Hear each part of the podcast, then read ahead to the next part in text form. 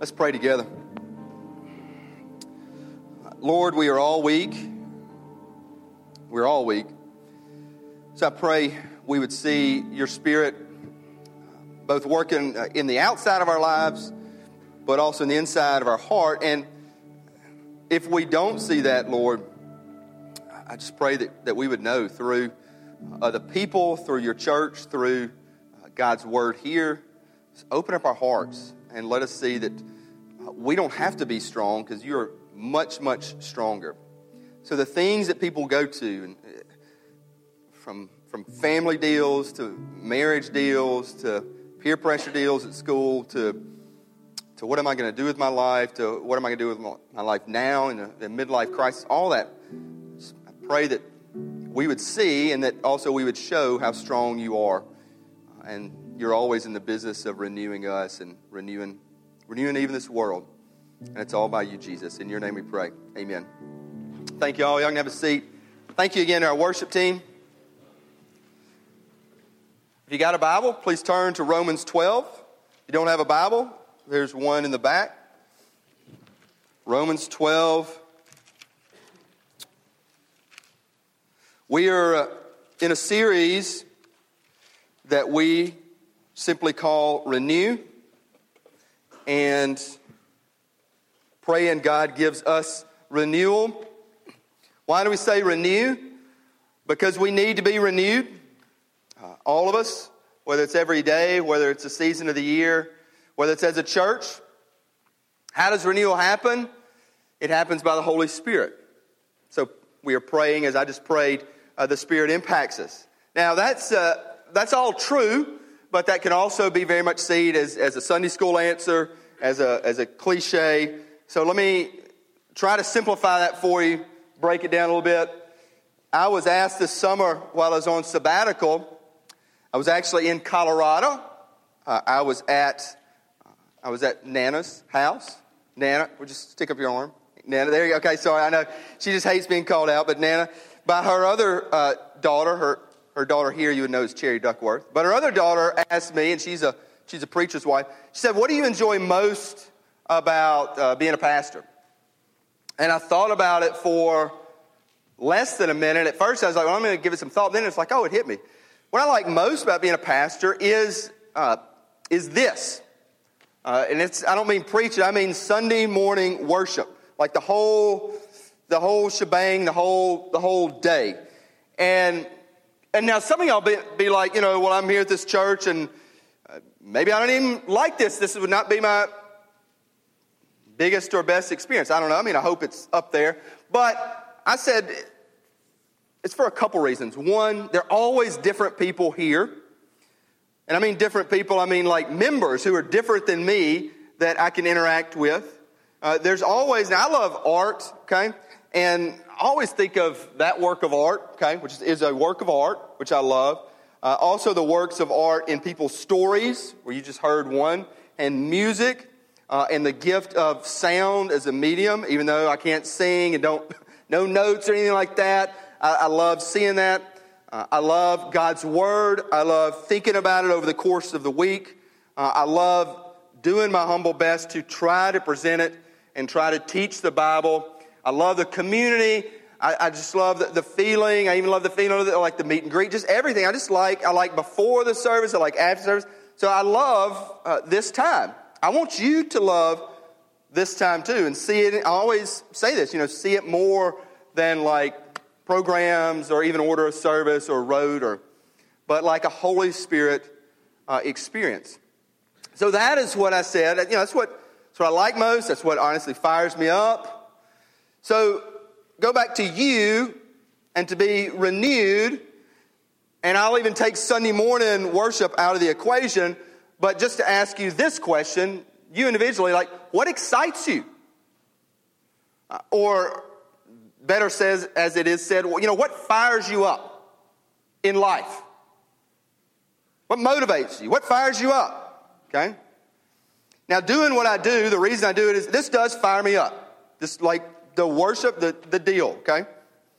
And I understand, like, that may not be the, the biggest thing that excites you, but think about, in, in the, in the context of renewal, what excites you in life? What fires you up in life? And I think if you know the answer to that, that is also God trying to reveal to you how He's gifted you, what your passion is. And I do believe this, regardless of what it is, every, every human being in this room and every human being in the entire world, okay, what renews them is being part of a team or a group or a body or people. Nobody likes to be alone. Want to be part of something, whether you call it a sports team, whether we call it a friend group or a supper club or a fraternity or a sorority or, you know, what, everybody be part of something, a network, okay? Want to be connected. But it's not just the connection, like that'll do it for a little while. But you also have to have a purpose. And you have to find an individual purpose. So that's why, I mean, one of the reasons I love sports and teams. You know, the wide receiver has a specific purpose and he's using his gifts, you know, to be part of the team and the quarterback or, you know, another sport. I mean, that's, that fires people up. I mean, it, you could argue it's like a Holy Spirit experience. I mean, you feel, you feel lifted. So I want you to think about that. Like, what, what excites you? What, what fires you up? And I mean, maybe thinking about, we always say the church is God's plan A, there's no plan B. Maybe part of the reasoning behind all that is we don't need or even like to be alone. And we want to discover, all of us individually, how God has gifted us. I mean, all of you, you youth, you, you know, young adults here, you want to say, well, you know, what's my purpose? What am I, what am I good at? What can I do? I mean, that's, that's intrinsic to how God's made us and using that. So if you're like, man, I'm, I'm in my sweet spot, I'm doing what God made me do, and I'm connected with others, and that's, that's renewing. And that's what I want for you here, outside of here, but that's what the church is to be. I say all that because we're hitting on spiritual gifts, and it's, it's very much tied to being renewed, being fired up, being excited. Like, just, you know, I feel alive. I feel like I'm doing what God made me to do. Just like Linda Honey's testimony. She said, well, actually, I didn't read this part, but her gift was teaching. And, you know, she's using that gift, and that excites her. So let's read Romans 12, and we're, going to come back to this theme of gifting and being who God made you to be. Romans 12. We're going to focus on verse 6 through 8 today, but I'm going to start verse 1, read verse 1 through 8. Therefore, brothers and sisters, in view of the mercies of God, I urge you to present your bodies as a living sacrifice, holy and pleasing to God. This is your true worship. Do not be conformed to this age, but be transformed by the renewing of your mind, so you may discern what is the good, pleasing, and perfect will of God. For by the grace given to me, I tell everyone among you not to think of himself more highly than he should think Instead, think sensibly as God has distributed a measure of faith to each one. Now, as we have many parts in one body, and all the parts do not have the same function, in the same way, we who are many are one body in Christ and individually members of one another. According to the grace given to us, we have different gifts. If prophecy, use it according to the proportion of one's faith. If service, use it in service. If teaching, in teaching if exhorting in exhortation, giving with generosity, leading with diligence, showing mercy with cheerfulness. I'll stop there, I'll come back to it. We're going to be talking about spiritual gifts. If you're a Christian, you all have at least one. Paul lists seven here. If you're not a Christian, God has gifted you. Going all the way back to Genesis, you are made in his image. You have gifts. You become a Christian, I believe those gifts are like supernaturally charged for even greater use. And I even think that you could get a new gift that you might not have had before you were a Christian, okay? And I've talked about this, talked about it last week. But I believe we should use our gifts, and this passage talks about it, with great humility. Humility. I mean, who here likes a stud horse, athlete, rock star, you know, who is like really, really cocky? Can I see a show of hands of that? Some do. Linda Woods. Okay, sorry. I figured somebody does. Yeah, there you go. Okay. Who loves like a, you know, I can't think anybody off the top of my head. Who likes, you know, a stud hoss athlete who is, is very humble? I do. Okay. I do. All of you are gifted, have spiritual gifts. So I'm focused on Christians right now. We're called to use those gifts. We're called to use them with much humility.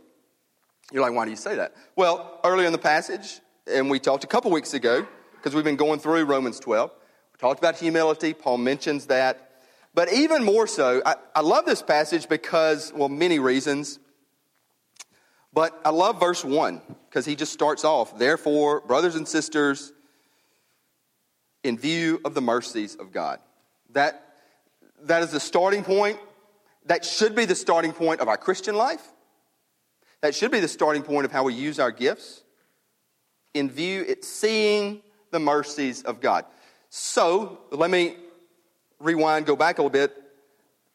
What are the mercies of God? Because if you don't know the mercies of God, then you're probably maybe not using your gift the right way. You're probably not doing so in humility. What are the mercies of God? Because he starts, he's in view of the mercy of God. And then he, he goes through all this. He goes about the mind, he goes about the church body, he goes about your individual gifts. But he starts off the mercies of God. So what's the mercy of God? I saw a I saw a tweet last night uh, as Hunter and I were talking. I was back on Twitter, did a did a slew of tweets last night, but uh, not that I want you to read them or anything like that. I was just saying I was looking around it, and I saw this tweet about I don't know who it was from, but it was like to fully understand John three sixteen, and we all know John three sixteen. It said, think about uh, Lord of the Rings, and some of us know Lord of the Rings, but think about Mordor, which Mordor was like the hellhole in Lord of the Rings, the the evil place where uh, Sauron, who's like the devil, lived. And so to really understand, to really get John 3.16, just substitutes Mordor for the world. Now that really connected to me, but, and if you know Lord of the Rings, uh, it might connect with you. But basically, for God so loved Mordor. And again, if you've seen the movies, it's like this dark, dank, black, you know, hellhole, you know, with like ashes and fire, you know, and it's like, wow, it's for God so loved Mordor uh, that he sent his only son. Uh, and everyone who believes in him shall not perish, but will have everlasting life. Sent his son into, into this, this world. So that's part of the mercies of God. In our in this world, God sent Jesus. Now again, Sunday school answer, cliche. So let's think about it another way. If I were, and I heard John Piper say this, so this is not my original idea, but I, I liked it. So John Piper's a guy some of you know. He said, What if you were a Christian and you were over in the Middle East, or actually now, maybe, I mean, I guess Europe, uh, or, or North Africa, Libya, and you were captured by ISIS? Okay? You're captured by ISIS. You're caught, and there's no, probably no escape, and you're, you're looking at the possibility that they are going to behead you. What do you do?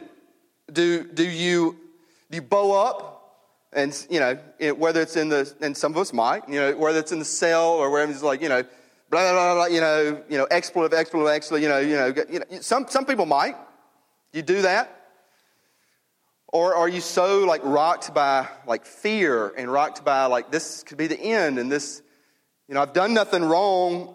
God, I've just been a Christian, you know, and, and, and you're there and you got your hands tied and, and probably on your knees. And uh, do you beg for mercy? Do you beg for mercy? Now, that sounds like that's not too, uh, that's not too uh, strong if we imagine it.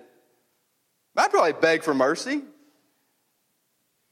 says, in view of the mercies of God. So why would I beg for mercy? you know, if I haven't done anything wrong. Well, I'm hoping that they would grant mercy uh, and let me go. Uh, or maybe just put a bullet in my head and I don't have to go through the pain of uh, the executions that, you know, that we've heard about.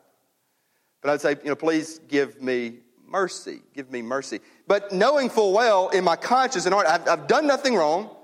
Uh, I've lived a Christian life. Maybe, you know, maybe I was, maybe you're pastoring a church in Libya or something and that, that happens. Or I've just, I've lived as a Christian life. I've done nothing. I've, I've tried to follow you, God. I've honored you. But I still ask you, just be merciful and pray that, and if you don't, then I pray that you will know the mercies of God. Something like that. Okay, so we might do that. Now, imagine this, and it's something, even though that seems like a great, um, a great challenge, a great moment, an even greater moment would be to stand before the creator of all and the judge of all, God Almighty, which we all will, by the way, and we all give an account. But if we're Christians, you know, we believe we've been judged on the cross and saved, and we've already been given mercy.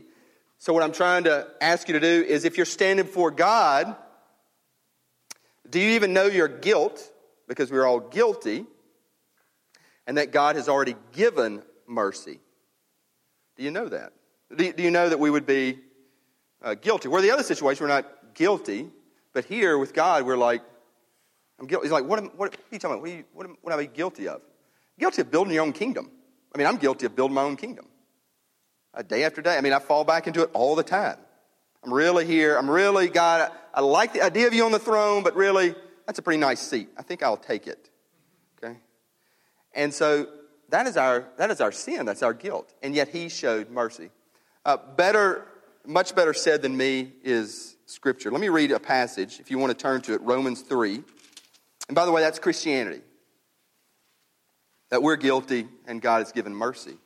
Romans 3, I want to read verse 21 through 26. And as I read it, I may paraphrase a little bit. This is the mercy of God. This is what I pray the Spirit convicts us of over and over again, renews us with. Verse 21 But now, apart from the law, the righteousness of God has been revealed, attested by the law and the prophets. So it's saying you, you can't fully ever do right, but God's righteousness is shown in the law, in the Old Testament, in the prophets. The righteousness of God is through faith, not what we do, who we believe in, in Jesus Christ, to all who believe. Since there is no distinction. You know, that former ISIS member who is now a brother in Christ, there's no distinction between him or her, I might add, than the very diligent Bible study leader, always going on mission trips, teaching at span, everything. No distinction. For all have sinned and fall short of the glory of God. They are, when it says justified here, they are saved. They are rescued freely by His grace through the redemption that is in Christ Jesus. God gave Him as an atoning sacrifice in His blood he shed his blood for you, for, for us. We receive him through faith to demonstrate his righteousness because, look at this, in his restraint, in his restraint, God passed over the sins previously committed. So when I'm rescued, using me, the moment I was rescued, all those previous sins were erased.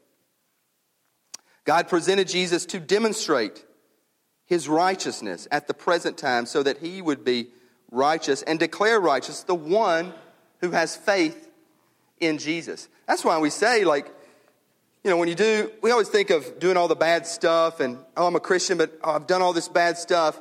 When God sees you, he sees Jesus. He sees Jesus on the cross. It's a free gift. It continues to be free grace and free mercy over and over again. And it happens through faith in this. And you also have to have faith to say, I was a sinner. I did not deserve mercy. I got mercy. And it's just, it's just a gift. It's just mercy. It's just, and it's great. So, let's talk about you. Talk about you, or talk about us, or you as an individual. This if this is the gospel, let me put up two verses real quick. This, this shortens it a little bit. Romans 5 1, put it up there. Therefore, since we have been declared righteous by faith, we have peace with God through our Lord Jesus Christ. So, believing in Jesus gives us peace where God could, God should cast us into hell. That's mercy. Another one, Romans 8 1. Therefore, there is now no condemnation for those in Christ Jesus. This is an important verse for those who, you know, lived a certain way and like guilty in their sin and man, they've lived a hedonistic lifestyle or they've been, they've been greedy and they've cheated folks or they've cheated on their marriage or they're just like all in for them. They're like, man, it's just, no, God doesn't condemn you in faith in Christ. So that's mercy. Now, there's a, there's a, a movie that one of my favorite movies, great movie, Untouchables. It's an old movie, I guess. Doesn't seem old to me, but I'm old. So, might seen Untouchables? Who's seen Untouchables? A few folks. Classic, gangster, Al Capone, Chicago. And Sean Connery's in it. And he's mentoring Eliot Ness, played by Kevin Costner. And there's a scene, well, several scenes, where he asks him, like, okay, it's like, you know the truth now. Now, what are you going to do about it? He says that over and over. What are you going to do about it? You found this out about, you know, so and so. What are you going to do about it? What are you going to do about it? And that's the question that I would pose to all of us. Uh, if you know this truth, what are you going to do about it? If you know. If you know the truth, what are you going to do about it? Now, some of you out there and said, well, honestly, and I'd never maybe say this in a church in the Bible Belt South, but honestly, I really don't know it. I really don't. I mean, I know the stories and I know what to say, to look right, but I really don't believe that. I mean, I'm really, I'm really not guilty. Or I'm really not, I stand before God. I'm a really good person. That's the way I used to think. And so, for those of you who are here who believe that, and there are some, there may be many, I totally, totally understand. Completely. Because that's, that's how I lived a lot, a big bulk of my life. Like, I, I can say it. I mean, memorize some verses, but I don't, I'm not guilty. I mean, I'm trying to have a good life, trying to lead a good life. And so for those of you, then, you know, I do, I really, really understand. I was talking to a youth parent this, uh, this week, and I just think about, man, all the pressures for our kids. Forgive me, you know, you nearly grown ups, but you know, whether you're 11th grader, 12th grader, 10th grader, uh, in college, man, I just, the pressures of, of the world to be a certain way, look a certain way, you know, look fun or look cool or be part of the right crowd or, you know, all the, man, it, it is tough. And then if you're even wrestling with this stuff, the stuff I just said about the mercies of God, I mean, you could see that if you're, and honestly, this youth parent said his kid did. You can see that as like heresy. Okay? You're like, man, I'm, I'm good, and I'm just trying to do my best. And, you know, you're saying, you know, I understand. That was me. I get that. Every Saturday night, uh, before Sunday morning, every Saturday night, y'all probably think I'm like preparing to preach or something, which I am, but as I'm doing that, the TV's on, and yes, there are football games, but every Saturday night I watch Saturday Night Live. Every Saturday Night Live. And I do that for a couple reasons. Uh, one is I'm indulging myself because I really wish I was on it, okay?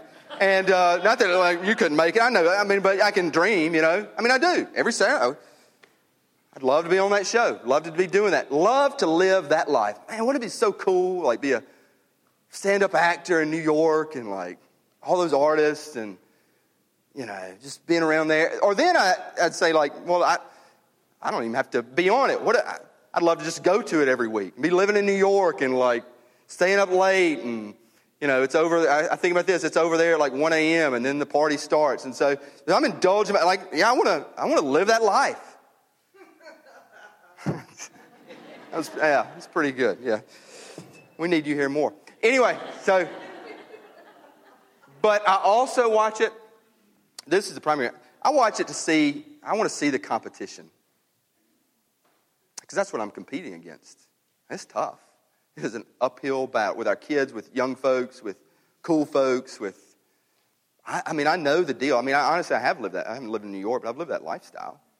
So I know. So I, am just, I, I watch it to be reminded of the competition, what I'm up against, what we're up against. And so I say that if you're here and you're like, well, I don't really know. I, mean, I understand, I get it. And I'm, I'm not expecting a silver bullet, although I know the Holy Spirit can work in a silver bullet fashion. But I'm just saying, I'm here to help. I'm here to walk with you. I empathize. Now, for those of you who are like, I do get it, I do really believe that, then I would say to you, what are you going to do about it? And that takes us to Paul talking about spiritual gifts. So, real quick, I remain in time. We're going to put verse 6 through 8 of Romans 12 back on the screen, okay? Because he's talking about spiritual gifts. For those of you who are like, man, I get the mercy of God. I may not like you know, I may not be perfect, but I get it. I get it. So what are we going to do about it? So Paul's talking about spiritual gifts, and he lists them out here. Verse 6 according to the grace given to us, there's that mercy again. We have different gifts. If prophecy, use it according to the proportion of one's faith. If service, use it in service. If teaching, in teaching. If exhorting, in exhortation. Giving with generosity. Leading with diligence showing mercy with cheerfulness.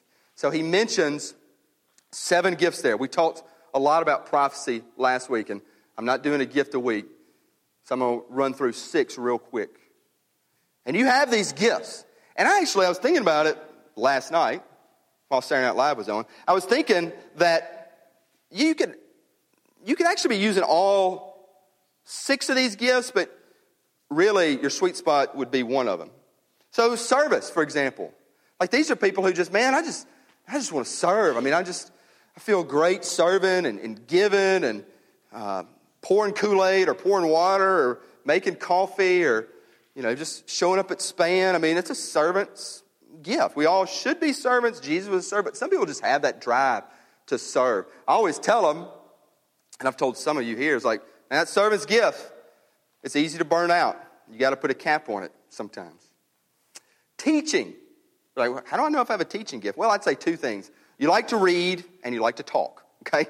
So you got to have both. You're like, why don't you say read? Well, to teach, you've got to absorb something and process it and then try to, well, in this case of the spiritual gift, try to communicate it to a way that somebody else would, would receive it or understand a little bit better.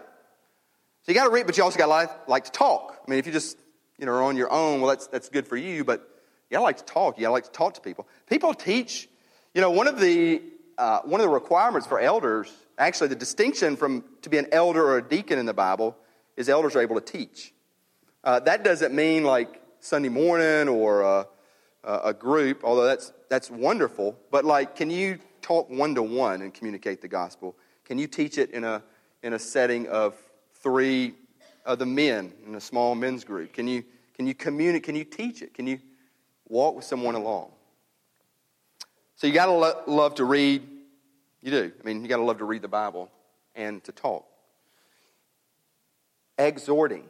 I love exhorting. Actually, a lot of my, I, in, often your teaching and exhorting is combined because exhorting is challenging people. But it's encouraging. It's just, exhorting is like, what is exhorting? It's just saying, man, come on. Now that's dramatic use, but you say, come on, man. Come on, you can do this. That's just exhorting. You can. Saying God's gifted you. You can do this. That's exhorting. It's just encouraging, building up, loving. It's, I think of it as like coaching. On, man, you can. that's the exhortation gift. Many of you have it. I've seen it. Giving. We automatically think about giving, you know, in the plate or the tithe, which that is a part of it. I mean, I, I've said this. I mean, it says in the Old Testament, it's a gift to make money. Some of us are like, man, I wish I had that gift, okay? I mean, not everybody has that gift. It is a God given gift to understand uh, money and figures and, and be wise in it, and it is. So that's part of it, but also giving of your time. Our greatest resource is our time. Do we give of our time to people? Do we give of our gifts and our talents? Because it says be generous there. Leading, Uh, leading, I think, is a specific gift. Uh, some are called to lead. Like, what's that? Well, you got to be able to organize. Um, you got to be able to exhort to, connect people together. I actually read two articles last night. I was doing a lot last night, but on leadership. Uh, one was one was leadership from Bruce Springsteen. It was a great article. I, tweeted that too. And then the other one was an article about too much charisma. You know, we think about the leader, leader charisma. Too much charisma really hurts your leadership. It's just interesting. I was just reading through it. It wasn't a Christian article, but it's a gift. And then last, mercy. And I love how he ends with mercy because we started with in view of the mercies of God. Can you give mercy? Some people have a very strong gift to be able to give mercy. You're like, what are you talking about? They can easily forgive. They can easily forgive that person who has stabbed them in the back. Anybody got that gift here? Okay, we should talk. All the ladies at Span. To forget. The mercy gift, I think, is connected to be able to forget. So, all these are gifts that you have, and now you're like, okay, so what am I going to do about it? That's where the church comes in. That's where we come in, okay? As a church. I'm talking here Christians who feel called to Bellwether, us. Because I do believe a big part of the church is to help you find and use your gifts. So for us as a church, you know, our mission, you know, for forever really, we've had raising leaders, which we still do. Now we say raising leaders who see, love, go. Our three values see, love, go. And I, I think that's a great mission, a great mission statement. That's the heart of our church. Raising leaders. Like, what's the mission of the church? Where are we going? Raising leaders who see, love, go. It's like, where's this church go? How's it different? Raising leaders who see, love, go. Let me break down quickly see, love, go. See, because there's a, we've had raising leaders for years and years, been part of this church. But anybody, I mean, I just talked Bruce Springsteen article lead, and, you know, there, there's tons of leadership stuff. Kind of have to define what type of leader you're forming here. So I call it see, love, go. Now, see, to see a big God. See a big God. That means seeing God working through everything. This week, a few examples of that just from my life, okay? I saw a big God just over and over again. Funeral we had here, seeing God work through our people, other people, to comfort, to care. Same day we had a, a funeral to celebrate a life, go down to the hospital. There was a new birth in our church family. Seeing just the, the totality of life, from death to birth. Talking to a family about being led to possibly adopt somewhere, seeing a big God in that. I was over at school one, one day, and I got to tell this story real quick. It was at JA, talking about seeing a big God at chapel. And after chapel, a eighth grader, I think, maybe seventh grader, but he comes up to me and he says, get this, after chapel, and he says, so, you know, I'm a Christian everything, and so how can Jesus be fully God and fully man at the same time? It's kind of a deep question, right? like, man, I don't. I mean, that's like something we've tried to understand forever. So I talked to him a little bit, and that's seeing a big God is not about him asking, okay? Stay with me. I mean, I'm glad he asked. We talked. I led him to Philippians 2, which, by the way, if you want to kind of understand that, Philippians 2 is a great place to start. But then Friday night, I was at a football game, and so I was talking to this lady and her family, who the family goes to the school, and she was asking me, you know, church, chaplain, everything. And then she said, Well, I, you know, I, I have this, we've, we've taken this child in. His, uh, his, my brother was his dad, he died, and so we haven't adopted him, but we're his guardians right now. So that was that kid's mom. And like we didn't know about it until later in the conversation. It's like, you know, it's like, oh wait. She's like, You're the chaplain? And he came up to you and was like, Yeah, yeah. I mean, we had this great conversation. So I mean, I'd already been talking to her and just I mean, I believe that's just God working, and I think that's just a small example, you know, of what he what he does over and over again. Had an encouraging call from a pastor in Southaven uh, this week seeing a big God. Had, had so many folks uh, encourage uh, me personally this week, say things like, hey man, I'm, I'm for you. I'm th- I know that's about me, but you know, I'm for you. I'm with you. Seeing a big God, seeing how God works. It's raising leaders who see God in, in all things. Love. See love go. Love the other person. The other person, somebody different, different from you. I've said that. Listen to this quick story about me being the other person. There was a guy, I was talking at a panel at Mississippi, uh, Mission, Mississippi this week. And so it was a black guy, black pastor, and we were talking about our relationship. So he gets up and he says, You know what? He said, We haven't always been friends. We haven't always had a relationship. Had a relationship now. We're friends five, six years. But he said, I used to see this guy talking about me, and it's like, man, you know, white dude, and like, you know, he tries to be trendy with his tight pants, and uh, yeah, he play. I mean, yeah, he's talking to a big group here, okay? And he's like, he's like, yeah, I mean, he planted a church, you know, real hard, you know, in like nice area Jackson or the nice area, you know, like, you know, go ahead, do your thing in Yuppieville. what he, what he said, okay? Okay? Black guy. And, you know, looking cool is easy and all this. He said, I had deep resentment towards him. And, you know, that he was just stating the truth. So I was at that point the other person. You see what I'm saying in his life? Like he had to work on just having a friendship with me. You know, can we do that with people who are different? And finally, go. We say, go to the world. And, and we do that. We can always do it more. And we talk about span, and that's great, but I'm also talking about going to your world just at a party. You know, can think about the mercies of God at a party. Be an example, you know, at, you know, in, in the good times or in, in fellowship or you know, in, in those parties that are very challenging here. Uh, and then there are also the world, India, Honduras, Italy, we talk about that. Raising leaders who see love go. So, my last question is the same question again. What are you going to do about it? What are you going to do about it? And if you're still like, ah, you know, don't know, then man, I would say it's okay. And I would say, I love you. And I'd say, man, I'd love to walk with you because I've been there. And I don't expect everybody to be like, yeah, I just get it. No, it's okay to have those questions. I see a big God a lot more than seeing a big me. And then if you are like, man, I do get it, I say, what are you going to do about it? And for me, and I'm talking to Bellwether members here, so me being selfish, and I'm not often, I'm actually not often selfish uh, in the pulpit. Linda can tell you I'm very selfish at home, but I'm not to, somebody's selfish for a minute. Uh, this, I mean, this is my bias. This is my preference. I mean, we're all for the kingdom. But if you're like, man, I get it, and I'm like, here, I'm called here, then, then go all in. You know, I was watching, again, I watched a lot of TV last night, the Clemson uh, Vitek game. And as they were walking in, Clemson, they put in their all in chip in the bucket. And see, that, that fires me up. That excites me, like part of a team. That's what I want to do. And so sometimes I question guys, like, man, why do I have to go into this, this slog of like pastoring a church? quite frankly.